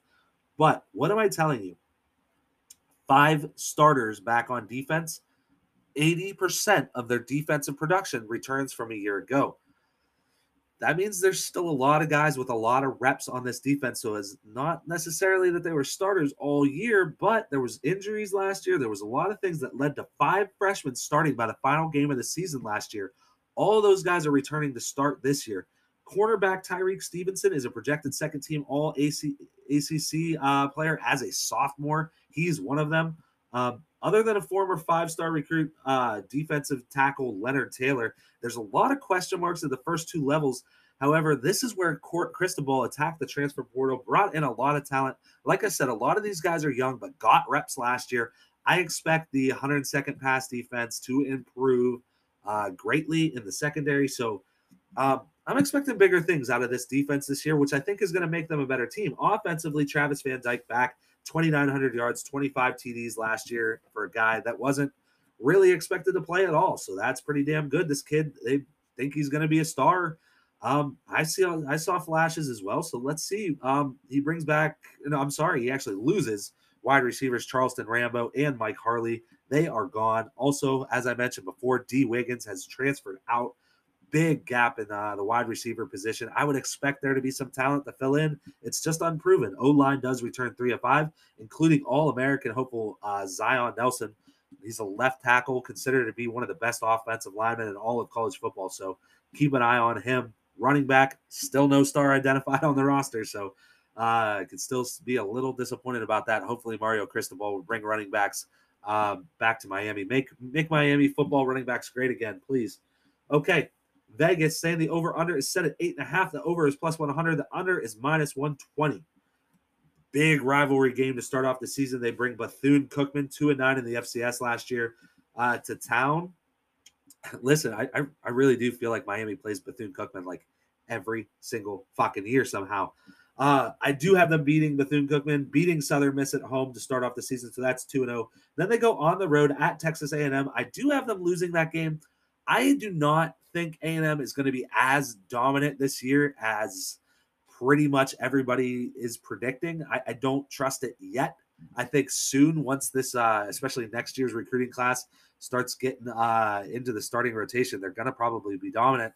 However, from what I remember last year, this team could have lost to anybody at any given time. They went out to Colorado and almost lost a game against the Buffaloes at Mile High Stadium. Uh, it took them the entire game to finally pull away, and that was not a good Colorado team. This team, uh, I remember Kent State hanging around a little more than they should have, honestly. it just wasn't a good defense. They lost Mike Elko, or uh, offense, I'm sorry, really good defense, but they lost Mike Elko as their defensive coordinator. So I don't know. I don't know if A&M, I think, is going to be dominant. I did give them the win here. Um, and then Miami plays Middle Tennessee State. So Miami is pretty much going to be three and one um, before the bye week, but they could potentially be four and zero. Oh. Three and one's a guarantee, though. As I said, bye week after MTSU, and then they bring North Carolina to town. Uh, Mack Brown has kind of owned Miami recently. However, I have Miami getting this one done. Win there. I have them beating Virginia Tech on the road in Blacksburg. It is homecoming at at uh, Virginia Tech, but still, I think Miami's the better program right now. Not really sure what Brent Pry's throwing out there. So I gave Miami the win. I gave Miami a win over Duke as well in the following game and a win at Virginia. I think they're much better than where those two teams are at right now. I gave them the win over Florida State at home. Um, Florida State did get the win last year at Doak Campbell. However, Miami had won the previous four matchups. I got them getting that one as well. Then a back to back road trip. You go at Georgia Tech, at Clemson. I got them splitting that, obviously losing at Clemson, where they've lost the last three matchups against the Tigers. Um, and then they play Pitt, the final game of the season at home. Miami won last year 38 to 34. They've won 12 of 14 matchups against Pitt since the year 2000. I have them getting that one done as well. I have them at 10 and 2. I feel pretty good about this over eight and a half. I, the over is plus 100. I'm on it. I, I think this team, um, I think this team's finally going to put it together. I think this team's finally going to play around their talent level. The schedule is manageable. Um, I think they're a player in the ACC this year, and I think it's only looking up with Cristobal as a recruiter. I hope he gets some really, really strong uh, coordinators to make up for what I think he lacks, lacks in uh, coaching a little bit, as far as comparatively to some of the other great coaches in the league. All right, final team in the conference, 14th team in the conference to talk about. That's why this is going on so long. There's a lot to cover. That's why I'm trying to talk fast. uh, Clemson Tigers returning production from a year ago. 72% of the total uh, production from a year ago returns good for 42nd in the country. Offensively, 84% of it comes back. That's uh, 84% of their offensive production. That is 17th in the country. A little bit less on defense. However, what did we know about this team last year? The offense sucked. The defense was good. Honestly, I think the defense could be on par with. I mean, they have the elite level talent. I was about to say the defense could be better, and then I remember Brent Venables is gone. So that's that's a tough statement to make with Brent Venables leaving. Um, and it's something to think about when you're grading out this team. When you're looking at this team, both of their coordinators, Tony Elliott and Brent Venables, are both gone. So interesting there. Um, the last three years, first in the conference, top uh, uh first in the conference in recruiting in the ACC. Um, 2020, they were number three in the country. 2021, they were number five in the country. 2022, all the way down to number 10 in the country. So interesting. Clemson loses their spot in the top five recruiting nationally, but however, they're still dominating the conference in recruiting. Transfer portal, Dabo Swinney shits all over it. He doesn't think anything of it. He is number 154th uh, with the Clemson Tigers in the country. So nothing crazy there. 2021, this team went nine and three. Step back here for sure. However, while this team wasn't impressive at all last year, the ACC sucks. Um, and there's still there's six double digit games, all losses, or I'm sorry, six single digit games, all losses by a score less last year. So they played a lot of close games. They won on talent. Um, they weren't necessarily the best team on the field. It's just they have better recruits. Um, and that's something you got to keep in mind with as much as everybody's shitting on Clemson, you're looking at the over under, you're seeing that the number is set at 10 and a half. They still are the most talented team in most of these. Actually, looking at the schedule, I, I forgot their uh, non-con this year. Um, they're the they're the more talented team in every single one of these matchups this year. So you're looking at the 10 and a half, you're thinking this team sucked last year. Remember, they still won nine, and they're still way more talented than most teams they play um, on a year-to-year basis in the ACC, especially. All right, so Dabo Swinney back as head coach, 150 and 36 all time, seven starters back on offense. This was the 58th rushing offense, 103rd passing, not good there. 100 total offense last year, terrible, terrible, terrible. Nowhere to go but up, right? Uh, eight back on defense. This was the second scoring defense, seventh rushing defense, 40th passing defense, eighth total defense a year ago. DJ Uiagalelei will be the starting quarterback, most likely. He's going to be pushed by five star recruit Cade Klubnik uh, for the job. I think this is going to be another situation when uh, Deshaun Watson was sitting behind Cole Stoudt years ago. Um, really, Dabo Swinney likes continuity. He likes to stick with, even if he doesn't think it's the more uh, the more talented guy, he sticks with the guy that has more experience. And I think that's what he's going to do again here. I think we saw it with Deshaun and Cole Stoudt. I think we're going to see it here with DJ and Cade Klubnik. Um, so I think DJ starts, and DJ has supposedly lost 25 pounds. See, here's the thing DJ Uiagalelei is a huge guy, um, kind of chunky last year, if we're being honest. And the offensive line for Clemson wasn't good at all last year doesn't bode well for a guy. He's going to get pressure on him. He's not quick enough to escape it. He panics. He makes bad decisions. So potentially, if the O line improves, DJU loses a little bit of weight, he could play up to some of that potential that uh that he came into the league with. So we'll see. If not, then we probably will see Cade Klubnik at some point if DJU is playing like he played last year. O line returns four starters. Like I said, they weren't good last year, but hey, you got to get better, right? All right. Top two running backs, Will Shipley and Kobe Pace, are back to run behind those four returning starters. They should be a pretty good tandem when they are both healthy. Will Shipley, specifically, um, could be a really, really good player at this level, I think.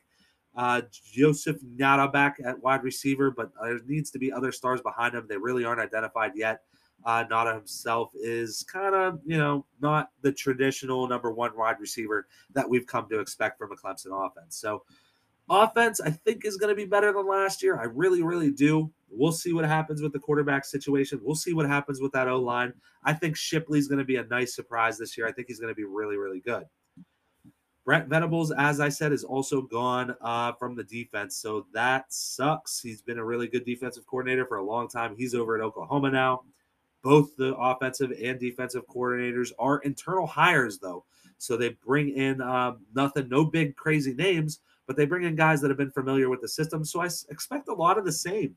Three D linemen are projected first team all ACC. The fourth D lineman is projected second team. This is going to be the one of the best, if not the best, D line in the entire entire country. Huge, huge deal there.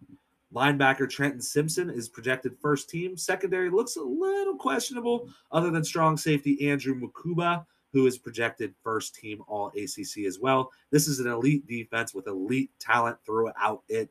It's going to be tough this year, just like it was last year. If the offense improves, this team is still going to be dominant in, in the country.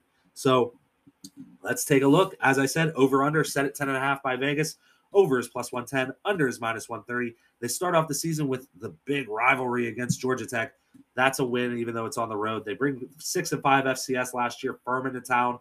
That's a win. Louisiana Tech uh, comes to town. That's a win. At Wake Forest, okay, here's one where you could argue maybe that's a loss. I got to win. Like I said, Clemson's beat them 13 straight times, won by three touchdowns last year, even though everybody said they suck. They beat a 10 and 2 Clemson team by three touchdowns. I, I, just can't give that win to Wake, even though it's in Winston-Salem. All right, then they're going to play North Carolina State at Death Valley. Um, North Carolina State beat them last year. They lost the previous eight. I have Clemson getting it done again.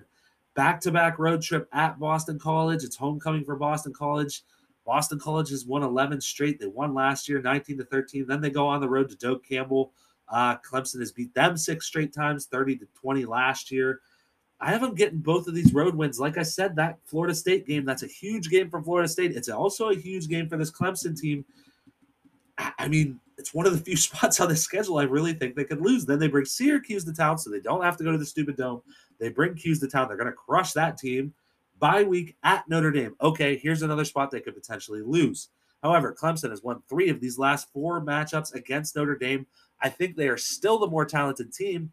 I think the final score of this game is going to be like 10 to 3 Clemson. I think it's going to be a very low scoring game. Sure, Notre Dame's going to be up for it, but they just don't have any explosive players on that offense. The defenses are probably evenly matched. I would give a slight lean to uh, Clemson as far as having the defensive talent God, your guess is as good as mine on who the best uh, offensive player in that game is. I really can't point one out. Um, I'm just going to give the win to Clemson here. It's Marcus Freeman's first year. I can't just have him go out there and beat Clemson like everybody's predicting, like no big deal. I think Clemson gets the win, especially since they have a bye week before. That's huge. That's huge. That's huge. They have a bye week before Notre Dame to prepare. All right. Then they're going to finish off the season three straight home games. They got Louisville, they got Miami, which is a second leg of a back to back for Miami, and they have South Carolina. Listen to these numbers Clemson, 7 0 all time against Louisville. Clemson has beat Miami three straight times. Clemson won 30 to nothing last year and has won seven straight, is 72 and 42 all time against rival South Carolina. Those three games are wins. Guys, over 10 and a half is the play here. It's it's nothing. I'm not going to jump out of my chair and go bet it because of what I saw with this team last year. I get it. They're they're not the same team they've been that's been winning playoffs and beating Alabama. They're not that same team. However, they still are the dominant team of this conference. They still should win at least 11 games, maybe drop a stupid one somewhere. Maybe it's at Wake, maybe it's at Boston College, maybe it's that second leg of the back to back at Florida State. Yeah, maybe they're going to drop one like Clemson is prone to do. However, I think they're going to win 11 or 12. I like the over at plus 110. I think that's the play here. I, I, I talent prevails, man. It's it's college football. That's just what happens. Okay. All that being said, also, what are you going to do? You're going to bet on NC State to win the fucking that side of the division, the division, that side of the conference? Are you serious? You're going to bet NC State over Clemson? I just can't see that being the case. It's still Clemson. They're still the top dog. All right, my favorite play in this conference is the Virginia Tech under six and a half or minus 140. I know the minus 140 sucks, but I don't see this team winning seven games. First year with a new coach, nothing really identifiable that's going to say they're going to move the ball at all. Maybe a pretty good defense, I'm sure, but eh, whatever. I like the under six and a half for Va Tech. Best value, I'm going to go with Boston College over six and a half at plus 120. I just think this team is worth more than uh, they're getting credit for. I think they're going to get at least seven. They could shock some people and get eight. I like Boston College over six and a half at plus 120. All right, that does it for the ACC Part One episode of Coastal Covers. Uh, Mike will be out with part two once he gets his uh, podcast recorded, once he gets his episode recorded, I should say. You can find me on Twitter as always at GCG underscore wins. Hit me up, talk to me, ask me questions, whatever. Tell me I'm stupid, tell me I'm cool. I don't care. Just hit me up, give me a follow, retweet my tweets, please. Okay, the next conference on deck. Oh, also the Coastal Covers podcast page itself, the Twitter page at Coastal Covers 24. Next conference on deck is going to be the Pac 12. That is what I think is the second worst conference and the second conference that is in trouble as far as Power Five teams go, as far as Power Five conferences go. All right, guys, that does it for this edition of Coastal Covers. I will talk to you next week.